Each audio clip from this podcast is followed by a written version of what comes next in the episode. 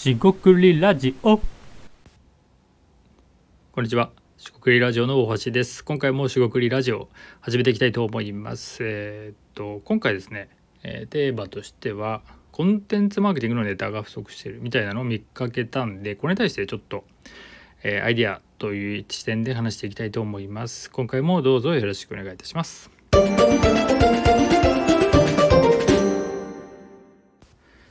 はい、えー、四国ラジオの大橋です。今回ですね、コンテンツマーケティングですね、B2B のコンテンツマーケティングっていうことで、あの課題があると。で、そのアンケート結果で、まあ、4割の人はですね、えーが、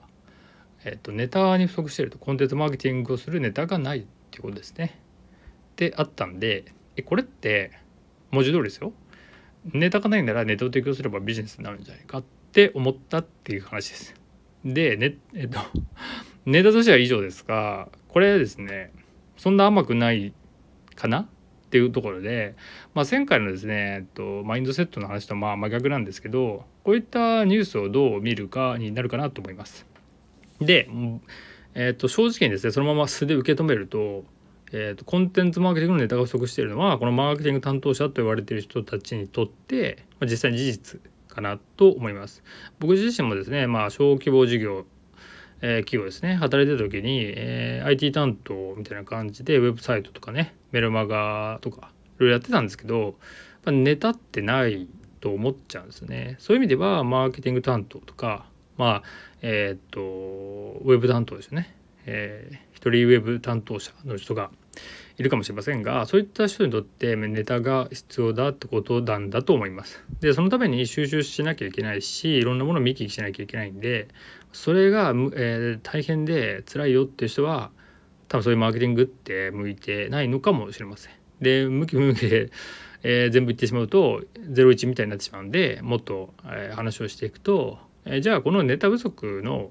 マーケティング担当者向けにネタを提供したらどうかっていうのが一つのアイデアです。不足してたら、えーそれを充足するようにすればいい。でですがですがですよおそらくこれは売れないんじゃないかなと思ってます。なぜなら、えーそのネタを提供してもあの、まあ、実際使えるかどうかっていうことがわからないので要はあのネタの精度が悪い。例えばですよ IT 企業で、まあ、例えば B2B で、まあ、例えばチャット、えーマーケティングじゃないですけどチャットサースですかね、えーサービスえーボチャットボットみたいなサービスを作ってる企業があるとします。えーそこがですね例えば八百屋さんが今、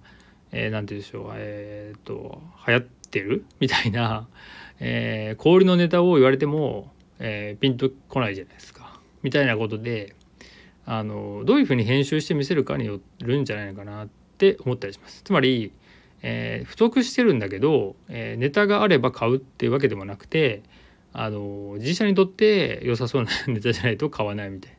感じになるんじゃないかなって思ったりします。であとそのネタがあったとしてもそれを、えー、とさっきと被るんですが自社で、えーコンテンツとして提供するかできるかっていうのが難しいのかなと思います。とはいえこの話は、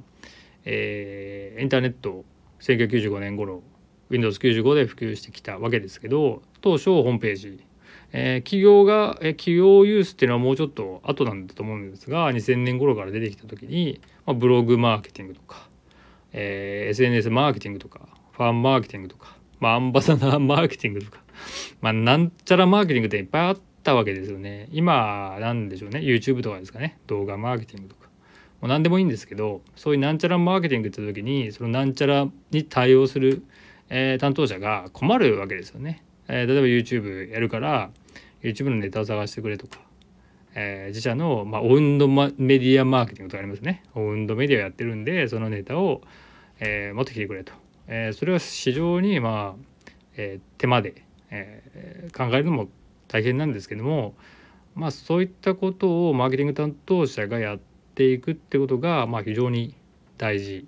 えーではあるかなと思います。でもそのネタ探しをするのが大変だから、えーどうしていけばいいかって抱え頭を抱えている人も多いわけでこれはですねすぐネタを提供すれば売れるっていうアイデアにとってはまあ弱いかもしれませんがもう少しここを揉んでいろいろ考えていくともしかして、何かアイデアが出てくるかもしれません。えあなたも何かピンとひらめいたら是非、え考えて企業に提案してみてはどうでしょうかというところです。え今回は以上となります。え四国ラジオ大橋でした、えここまでお聞きいただきましてありがとうございました。え失礼いたします。